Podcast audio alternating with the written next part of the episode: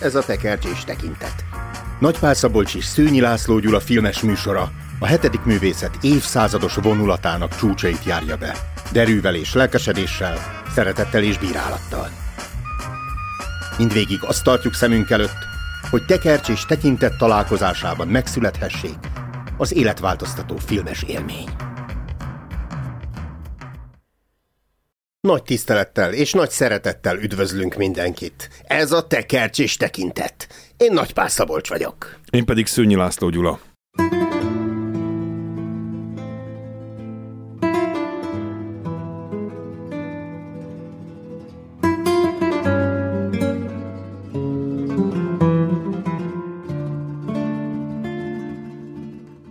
Torrente, a törvény két bal keze. Santiago Segura, 1998.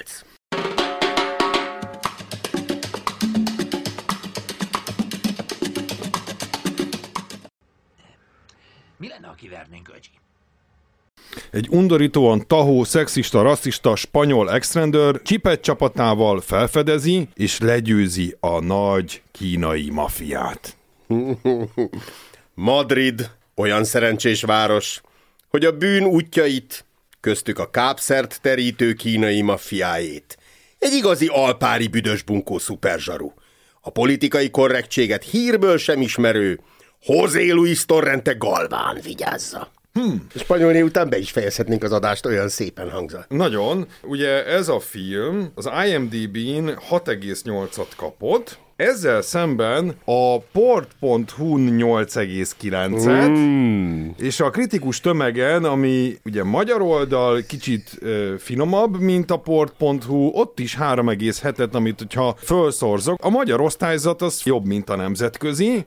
Biztos azért van még ez. Egy ilyen film van egyébként, a Ford Fairlane.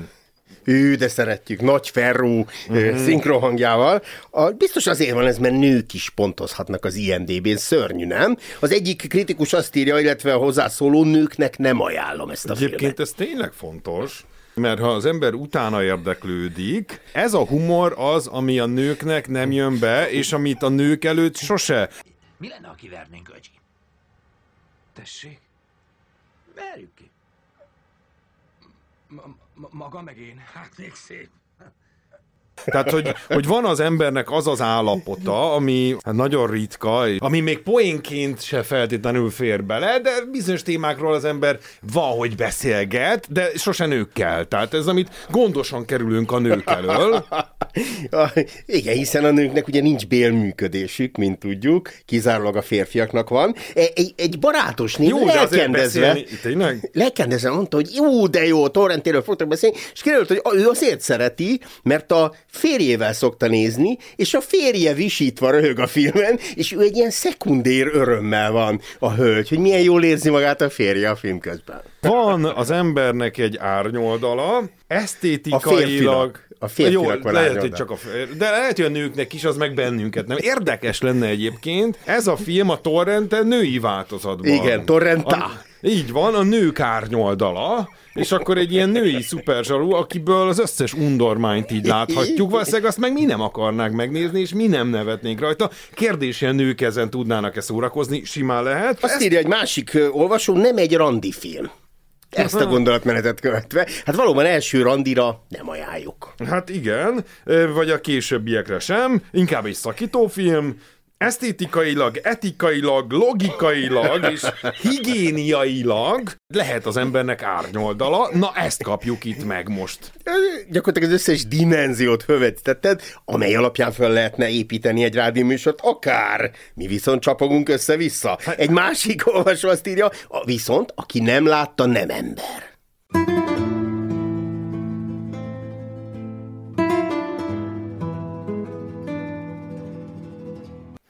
Jó, hát akkor most el lehet a reflexiókkal itt szöszölni, de én még nem hagynám ott azt a kérdéskört, hogy miért Magyarországon futott ekkorát meg Spanyolországban. Igen, tehát azért az Spanyolországgal kezdjük, de később így van. Jó, akkor még a kritikák vagy bírálatok, nem bírtam végignézni, ennyi. Jó, de ezt egy nő írta. Nem tudjuk, ilyen undorító, visszataszítóan gonosz karaktert még nem kedveltem soha ennyire. Ez férfi írta. Ez viszont már inkább ugye, oké, Ekkora egy dorongsapkát még soha nem próbáltak eladni nekem főhősként, már bocs, én nem bírtam, nem tudtam végignézni. Piti, undorító, visszataszító főhős, nagyon unalmas, stb. Stb.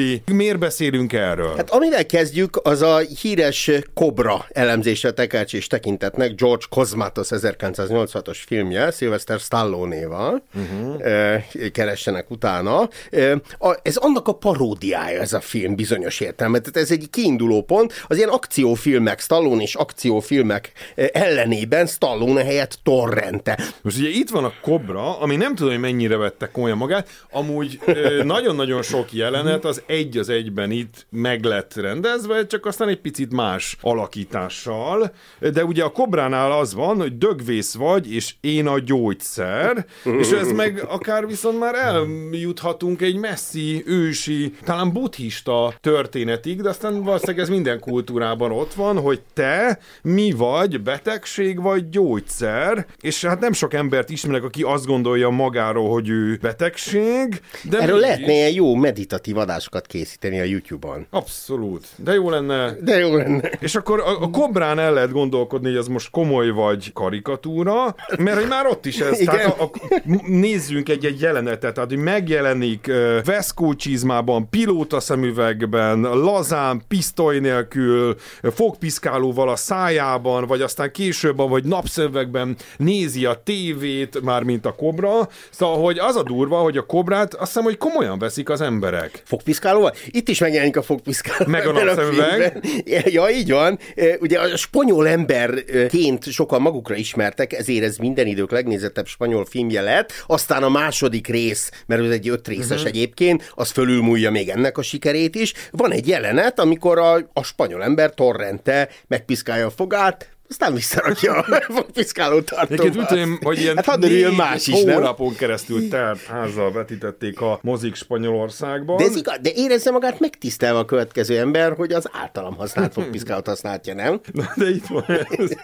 De ilyen jelenetek vannak, és végig is a környezetrajz. A Kobra filmnek a spanyol címe, az amerikai-angol eredeti az nem tartalmazza, de a spanyol alcíme az, szeretnéd ugye, hogy spanyolul elmondjam, a törvény erős kezére utal, és ezért kapja ez a film El brazo tonto de la ley, a törvény két balkeze, vagy hát a törvény balkeze címe. De ott a balkéz az mást is jelent egyébként sokszorosan. Igen. Na és voltak ilyen viccelődések egyébként, hogy a bűnözés, betegség, ime a gyógyszer, Stallone a betegség, a színjátszóleckék a gyógymódok, vagy Kobra a betegség, gyógymód nincs. Na de visszatérve nekem az volt az érzésem itt a Kobránál, hogy adva van egy kisember, aki nézi a fotelben a Kobrát, és akkor úgy dönt, hogy kimászik a fotelből, és majd ő jól rendet rak. és hát ezt nézhetjük végig a kisember minden mocskosságával, vagy még annál lejjebbségével. A film nem működhetnék a főszereplő, rendező, forgatókönyvíró nélkül, Santiago Segura nélkül.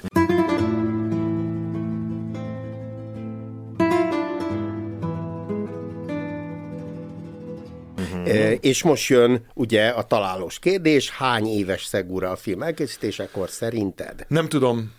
De tippelj, és aztán én kinevetlek, hogy mennyire mellé ment ez. 45. 33 esztendős. Ne viccelj, ez meglep egyébként. És miben van igazad? Abban, hogy akit játszik, az viszont 52 éves. Aha. Kiderül ott az útleveléből. Igen, tehát ő végül is egy, hogy mondjam, tehát egy normális spanyol értelmiségi ez a Segura, meghízik 30 kilót, megkopaszodik a kedvünkért, és ilyen zsíros, a maradék haja is mosatlan, kirakja a mellszőreit, egy ilyen szörnyeteg alapot formál, ami én azon gondolkodtam, hogy ebbe bele is kell ragadnia, hiszen a következő 10 évben ő lesz a Torrente, ugye 5 filmben játszik. De lehet, hogy akkor az elsőnél még nem tudja, hogy majd az... De ő tulajdonképpen hát elrontja a 33 és a 45 éves korak között, ő egy ilyen dagadt büdös bunkó. Nekem most az jut eszembe, hogy egyrészt ezek a gonosz figurák szoktak undorítóan kinézni. Légy, vagy a Dolog című filmben, vagy a Pingvin a Batman visszatérben. Van pozitív undormány, nem? Vagy szépség és a szörnyeteg? Ezt jól mondod. De most ezen eltűnődtem és... hangosan, de ugyanakkor meg az életből ilyen undormány mondjuk a Marilyn Manson, aki beöltözik egy ilyen ránézhetetlennek.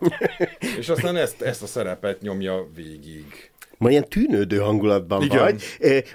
Valóban, és akkor elmondom az első tételmondatot, jó? Döbbenj meg, kérlek, ilyen meglepettséget kérel. Tehát az, hogy amire épít ez a film, az a másodlagos, szekundér szégyen, amit mi érzünk, miközben nézzük. Minden humor ebből fakad, hogy feszengünk is. Hát igen, szokták mondani, hogy az alkotónak első alkotói vagy ötlet pillanata az volt, amikor álltak talán egy kínai étteremben ült, és így eltűnődött, vagy talán hallott is egy ilyen szituációt, igen. Ami ugye itt mindannyiunkban megfogam. Csillagom, csillagom, gyere ide anyukám, mi ez, mint egy lekváros fakéreg, hát kiscserkész vagyok, hát vidd el és hozz kenyeret, csillagom, ez valami vicc, ezt a pandák zabálják, én úgy nézek ki, mint egy panda, stb. És ott a kiinduló jelenetben, aki ottan üvöltözött a pincérrel a való életben, akik egy asztalnál ültek vele, az mindezt a szekundér szégyent érezte, és aki meg hallgatta a másik asztalnál, Segura, ő is ezt a szégyent érezte. Erről az jut eszembe, hogy egyszer én is bementem pajtásommal a vendéglőbe, és ő pedig visszaküldte a húst, hogy nincs eléggé megsülve, és ott leváll. Én annyira szégyeltem magam, és aztán eszem, el is jöttünk fizetés nélkül, vagy valami, tehát egy ilyen, tényleg ilyen Santiago Segurás jelenetek játszottak le. De ugyanakkor meg, ha tényleg rossz a kaja, mi akkor sem merjük visszaküldeni. Kertész Imrének volt egy esszéje, ami erről szól, főleg Berlinnel veti, meg Béccsel veti össze Budapesten, hogy Berlinben, ha van egy rossz darab, akkor az simán kifütyülik. Magyarországon meg a legnézhetetlenebb darab is, ha nem is vastapsod, de elismerést kap. És persze ez elfölveti azt a kérdést, hogy ez lehet, hogy az oktatásnál, vagy ez, hol van az a hiba, vagy egyáltalán hiba ez a magyarországi, vagy lehet, hogy ott meg egyből a hibát keresik. Messzire vezet ez, csak ez a szégyen, ahogy hogy mint fogyasztó, elfogyasztjuk, vagy nem?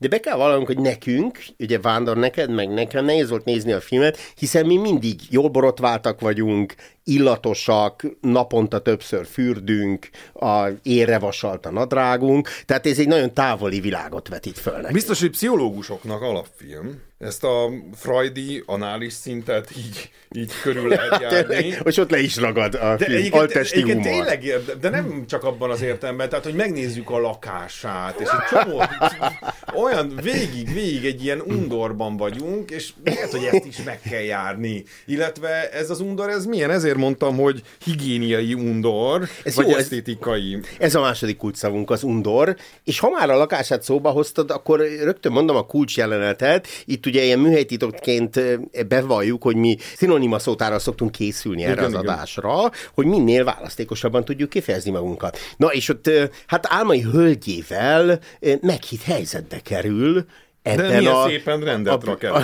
Így van, tehát ebben a büdös mozdatlan lakásában, és hogyan hidalja át ezt a feszültséget a gyönyör és a valósága között? Úgy, hogy illúziók világába menekül. Nagyon jó jelenet a filmben, hirtelen őt kimosakodva látjuk, meg a hölgyet is, és egy ilyen trópusi tájban tényleg táncot lejtenek, és hát ez jár a Torrente fejében, tehát ezek szerint ő maga is, hát vagy csak így tudja elviselni a saját testszagát, vagy pedig legalábbis van egy ilyen trükkje arra, az is lehet, hogy ő így érzékeli a valóságot, vagy így látja magát Sylvester Stallone-nak, és nem 30 kilót meghízott Santiago Segurának. Azt hittem, hogy a várakozásra fogsz itt majd koncentrálni, és akkor itt említsük meg, hogy a filmben nagyon fontos aranyköpések hangoznak el, te kigyepálod, én kigyepálom, hogy oldjuk a feszültséget, csak semmi lazulás az nukú. Igen, ezeket szó szerint idézted. Itt hozom be a szinkronhangot. Ki a szinkronhang? Gesztesi Károly. Nem, ő a Kobrának a szinkronhangja, Csúlya Imre, nem? Így van. De jó, ez tetszett, ez a gesztesis poén. Csúlya Imre, imádjuk, tehát most innenről is tisztelettel üdvözöljük a művész urat, ugye, aki a Üvegtigrisnek az egyik szereplője. tessék, most kinyitottam neked egy mellékútvonalat. Nem kellett volna, mert... A magyar Torrente, a kispályás vesztesek alapfilmje. Őszintén bevallom neked, hogy azt hiszem Csermák Jánossal volt egy ilyen traumám, hogy ugye nekem a názáreti Jézus. És akkor felnőttként újra néztem a Szándokánt, és megszólalt názáreti Jézus, aha, és akkor ez egy ilyen furcsa, ambivalens élmény volt. Na, de itt a Csúlyával itt jóban vagyunk. És akkor ez most keretes, bár még nem, most a felénél tartunk az adásunknak, tehát az elején felvetetted, hogy miért a spanyolok és miért a magyarok, és akkor én most behoztam az Üvegtigrist, ami szintén sorozattá érett, és nagy magyar kultuszfilm, és hát Csúlya Imre az egyik, aki összeköti a két filmet, ahol szintén ilyen lúzerekkel találkozik. Én nekem az volt az egyik ilyen flash-em, hogy ez a figura, ez az itt ragadt, pragmatikus, koszos TSZ elnök, és a mi tragédiánk, hogy ezek az arcok a magyar rendszerváltás káoszában a maguk ügyes hitványságaikkal pikpak rátették a mancsukat a nép traktorára és üzemére és raktárépületeire, de ugyanakkor meg, ha rendőrről beszélünk, azért régen a magyar rendőrökről is mondtak ilyesmiket, hogy a nagy bűnözőket bezzeg nem fogják el, ugye ez a híres első járőrözés, bezzeg a kis embereket meg hogy meggyötrik. Amire utalsz jelenet, két nyitó jelenet van, az egyik az az alkoholizmusát mutatja be a főhősünknek, most a másik jelenetre utalunk, amikor ő hát járőrözik az utcán, bár később kiderül, hogy ő már nem dolgozik zsaruként, igen. De minden esetre... És akkor itt jön egy kérdés, hogy miért járőrözik, hát igen, hogyha ő már nem zsarú. Átéli, persze előtte azért fölhörpint. Vagy lehet, hogy én is majd, hogyha nyugdíjba mentem tanárként, vagy vissza hívnak tanárként, kirúgnak, akkor is otthon majd órákat fogok tartani, és simán lehet. És itt válik nyilvánvalóvá az ő erkölcsi elcsúszottsága, ugyanis mindenféle felháborító dolgok történnek, ott vernek nőket az utcán, stb. És ő meg csak röhög, hogy gyerekek, de van egy bűn, ami őt is kihozza az autójából. Amúl. Igen, egy bevándorló, ilyen, nem tudom, szerény dolgokat árulgat az utcán, zsemlét, stb. Na, azt elkobozza tőle, és megreggelizik belőle. Ez az, ami átlépi az ő erkölcsi ingerküszöbét. Aztán ott van közben Rafi, az új szemüveges szomszéd, Javier Cámara. És ő neki azért nem kicsi a karrierje, elég nagy filmekben fog majd felbukkanni. Így van, ő is egy ilyen magas értelmiségi a spanyol társadalomnak, ilyen nagyon komoly férfiakat játszik. Mi a közös szerepe? A következő filmekben? Mondjad, egy válasz Javier Cámara. Beszélj hozzá, a szavak titkos élete, az ifjú pápa.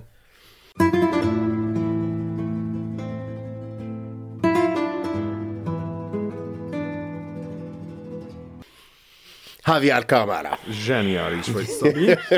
De föltehetnék egy újabb hasonló kérdést. Eleven hús, a belső tenger, nem vénnek való vidék, Viki, Krisztina Barcelona, Skyfall. Nem tudom. Ennek is képzeld el, hogy van egy csávó, aki ott biliárdozik. Ó, igen, Javier Bardem. De szeretik. És vannak ilyen kis... pici kameók vannak ebben, megjelenések ebben a filmben. De aztán ott van az apját alakító figura, ez a Tony LeBlanc. Az igen. Ő autóbalesetet szenvedett. 60-as években volt egy nagy kultikus spanyol színész. És kimaradt neki 30 év, és utána visszahívja ebbe a filmbe. Érdekes megint ez a szekunder szégyen, mert ugye ő való életben is mozgássérült, a filmben is mozgássérültet játszik, és ez egy csomó poénnak az alapját, mint a rongy úgy bánik ezzel. Ő a fater, a Torrente faterja, és kiküldi koldulni. Így van. És van egy nagy jelenet, egyrészt több nagy jelenet van. Az egyik, amikor ő beszél, amikor ő rendbe rakja ez a kis koldus, kerekesszékes ember, a legnagyobb, legkegyetlenebb bűnözőket, az zseniális jelenet. És egyébként, ha másodszorra nézi az ember, vagy sokadszorra, amikor azokat a kínai süteményeket, vagy süteményt fogyasztja, és szépen rászórja a porcukról. Igen, mi már sejtjük, hogy ez nem porcukor. Főleg, ha már másodszorra, mint aki tényleg tudja, hogy mi a finom, mi a jó. Na, azt a grimaszt megnézni. Vastapsal jutalmazták a nézők egyébként. 2 gólyadíjat kapott a film, az egyiket a legjobb új rendező díja volt, a másikat pedig ő kapta, Tony LeBlanc, és akkor ez egy ilyen visszatérése volt a filmművészetben. Ehhez még az anekdota fűződik, hogy Segura több tízezer spanyol pénzbe fogadott, hogy nem ő nyeri a legjobb új rendező díját, úgyhogy ő neki a pénze bánta. Amikor megkapta. A másik gondolat, sok gondolat van még, hogy hát egy műfajt azért hozzunk már elő, eleve a film kapcsán fölmerül, hogy mi a torrentizmus. Lehetne ez is, de más is, mert hogy azt gondolom, hogy nem csak Stallone Kobráját hozzuk, kapjuk meg, hanem akár Tarantino figuráit is, ugye most már itt léteznek ezek pár éve, és akár visszanyúlhatunk egészen a Don Quixote-ig. Igen. A pikareszk műfajában vagyunk. De inkább vagyunk. Sancho Panza-i nyújjunk vissza, mert a filmben nincs Don Quixote, de van egy Sancho Panza. Maga Torrente. Eleve ő a Sancho Panza? Igen, igen. De neki meg van földhöz ragadt. De neki is van egy Sancho Panzája, nem? Ja, hogy ez a kiszemveges fiú, tehát eleve ez a igen, páros. Igen, vagy akkor két Sancho Panza. Meg az a rész, hogy ez a hős, ez csavargó, bűnöző, társadalom peremén él, de ügyes és eszes. Persze ezen lehetne gondolkodni, hogy ahogy a pikareszk hősök próbálnak boldogulni, Torrente hogyan próbálkozik. A harmadik tétálvonatom, ez maga az önző ember. Ez az önző embernek a quintesszenciális figuráját akarták megteremteni, de olyan múltakkal, mint mondjuk Nero Császár a Quo Vadisban, vagy pedig Viggum főnök a Simpson családban, vagy pedig az Orson Welles által alakított Harmadik ember, igen. De más utalások is vannak, például amikor a Rafi ott áll a tükör előtt, akkor ugye ott taxisofőrt látjuk, hozzám vagy éppen a gyűlölet főhősét, de ott már nyilván áthallás van. Ez jó, amikor így látunk végigvonulni egy ilyen jellegzetes jelenetet. És megint visszakanyarodnék, tehát a rabló támadásos jelenet, ami talán a negyedik, hát így indul a Kobra is, ugye az történik, hogy belép valami eszement ember a boltba, bevásárlóközpontba, és ami érdekes, hogy az árukat, a bevásárlókocsikat, az áruhalmokat lövi széjjel, és ez itt is megjelenik, és akkor ez lehetne egy óriási kapitalizmus kritika is, vagy fogyasztás bírálat. És milyen szerencsé jött van a boltban Torrente, ugye aki, a törvény két bal ugye kezet. Fölléphetne hősként is, de nem úgy lép föl, hanem ugye gyorsan zsebébe rak egy-két dolgot, és kihasználja a lehetőséget. Milyen leleményes ember. Ez zseniális. Ügyes és eszes. Néha az ember visszatekeri, hogy még egyszer röhögjön rajta.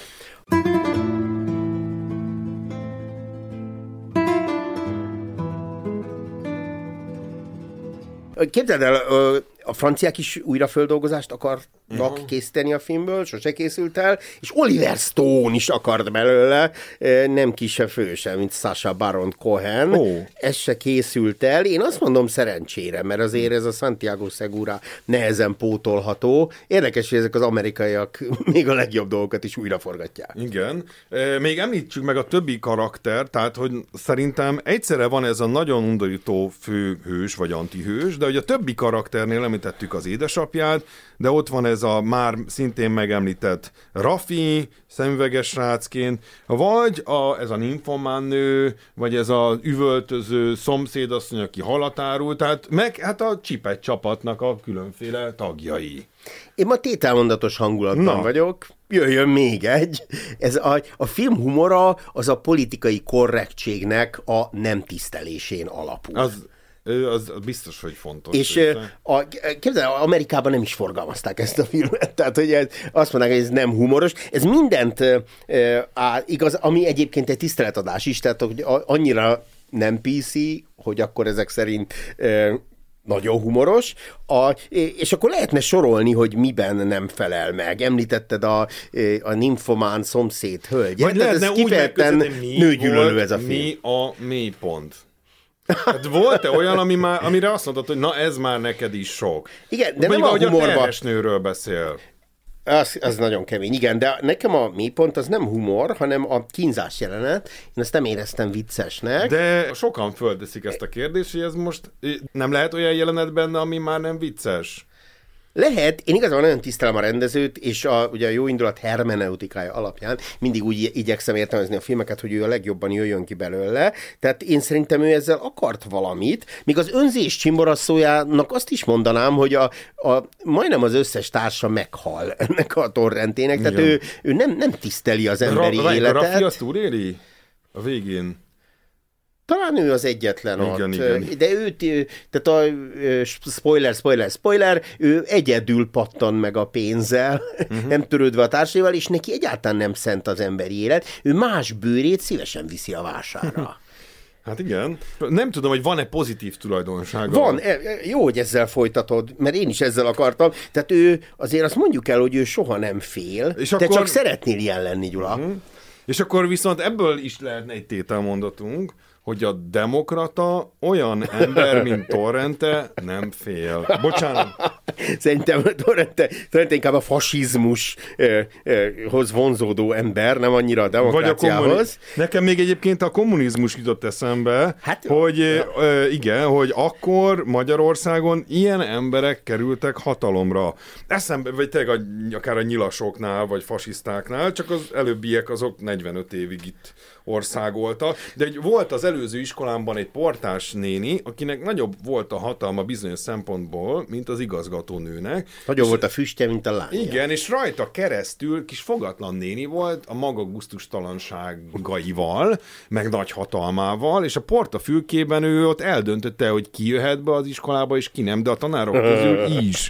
És rajta, azért voltam érte hálás, mert rajta keresztül mutattam a kommunizmust, hogy gyerekek, Tanácsköztársaság idején kezdődött, ilyen emberek kerültek hatalom, aztán nyilasok, és aztán később pedig majd a Rákosékkal, mert ideális, nagyon jó példa volt. Jó, de akkor, ha már behoztad Bibót, oké, a szabadság levegője árad ebből a filmből. És akkor, mert soroljuk még az erényeit, igen, neki ami a szívén, az a száján, ő a PC-nek a diktatúrája alól egy ilyen felszabadító eseményt kínál, és ez nem csak a Torrentére a filmen belül igaz, hanem az a rendezőre is igaz, és ezt mondanám, a kínzás jelenet is, amit szintén halállal végződik, azt is túlzásnak érezzük, vagy amikor leesik a halott, és így mutatják a vértócsát, vagy amikor ott a kocsi alatt van az ember, és fölrobban a kocsi, tehát tudjuk, hogy PP robban, miközben ők már kezdtük megszeretni. Tehát ez a rendező, ez tényleg nem tisztel se Isten, se embert, és Torrente harmadik erénye még, ahogy én itten összeírtam, hogy ő mindig bármi történik vele, valami iszonyatos felháborító dolgot csinál, ő mindig ott folytatja, ahol előzőleg abba hagyta, mintha mi sem történt volna. Akkor ez viszont pikareszk. Ezt jól mondod, igen. Akkor felcserélhető. Na, amin még gondolkoztam, majd nem sokára fogunk egy olyan filmről beszélni, aminél el fogom mondani, hogy ha nem is a semminek a filmje, de mondjuk a hiánynak a filmje, és eltűnődtem, hogy lehet, hogy ez a Kobra is, lesz ez a film? Így van, lehet, hogy ez is a hiány filmje, hogyha megnézzük, hogy mennyi minden hiányzik ennek a kornak az emberéből. A hiányszorítása és a magány illemtana, ez a két Farnbauer Gábor kötet jut eszembe akkor most. De még nem zárjuk le, ő mindig más bűnbakot talál, tehát sose ő a hibás. Ez nagyon jó. És... ezt egyébként a tanításaim során is el szoktam mondani, hogy van ez a két véglet, az egyik ember az mindig mindenért mást okol, apu azért iszik, mert te sír, zárójel bezárva, a másik ember meg mindenért önmagát okolja, te melyik vagy, Szabi? Mert az se jó, ha mindenért önmagadat okolod. Én vagyok az egészséges. Ugye a diákok kiegyensúlyozott. Ugye tanárként, hogyha minden válasz rossz egy dolgozatkérdésre, akkor valószínűleg ott én hibáztam, de ismerem a diákok részéről, amikor ilyen-olyan vádaskodások hangoznak el. Na, itt a Torrentén jól lehet mutatni tényleg, aki ez egy nagyon izgalmas személyiségtípus ilyen szempontból is. És micsoda férfi, aki a romantikus első randevú után, miután egymásé lettek, elmegy, ott hagyja a nőt az ő saját lakásába, férfi lakásba, de azért hátra böki, hogy takarítsák ki. Legyen kedves, gyorsan és mosogass el, ha akkor már romantikusan együtt. Akkor ennek a filmnek egy maszkulinista klubban is a helye. Nem biztos, hogy minden hölgy díjazza ezt. Hát ezért maszkulinista klubban. Így van. És akkor jönnek még a homofób, nőgyűlölő, macsó, idegengyűlölő, fajgyűlölő poénok. Ki nézze meg, ezeket most nem idézzük föl. Főleg azért, mert Lejárt az idő. Szégyentelenül bemutatja a társadalmunk gyarlóságát. Ez a szertelen vígjáték.